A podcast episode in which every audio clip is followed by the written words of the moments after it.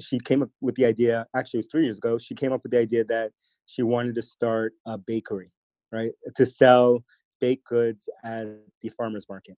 And uh, and uh, you know, I came home one day from work. She t- she said, "I'm starting a a bakery. I'm going to sell at the local um, um, farmers market." And I was like, "Hmm, what is she talking about?" And she's like, uh, "Because this came out of nowhere." And she was just like, "Can I come to your office tomorrow?" She had never been to my office, and can I bring in some samples? And then I was like, "What?" I was like, wait a second, you can't sell like baked goods at my office. That would be weird. She's like, no, I'm just going to bring in these samples. And so I was like, sure. And then uh, the next morning I wake up and I'm looking on the counter and she had multiple platters of, of baked goods that she had done, you know, cupcakes and cookies and cakes and all this kind of stuff. So, wow, she called my bluff. That was amazing.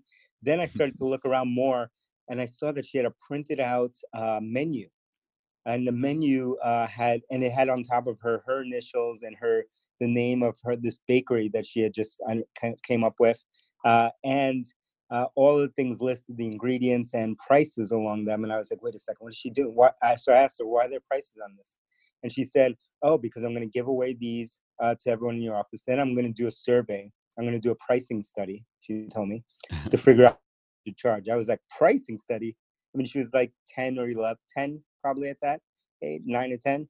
I was like, what? Where did she get this? Because I never talk about any of uh, work stuff at home really.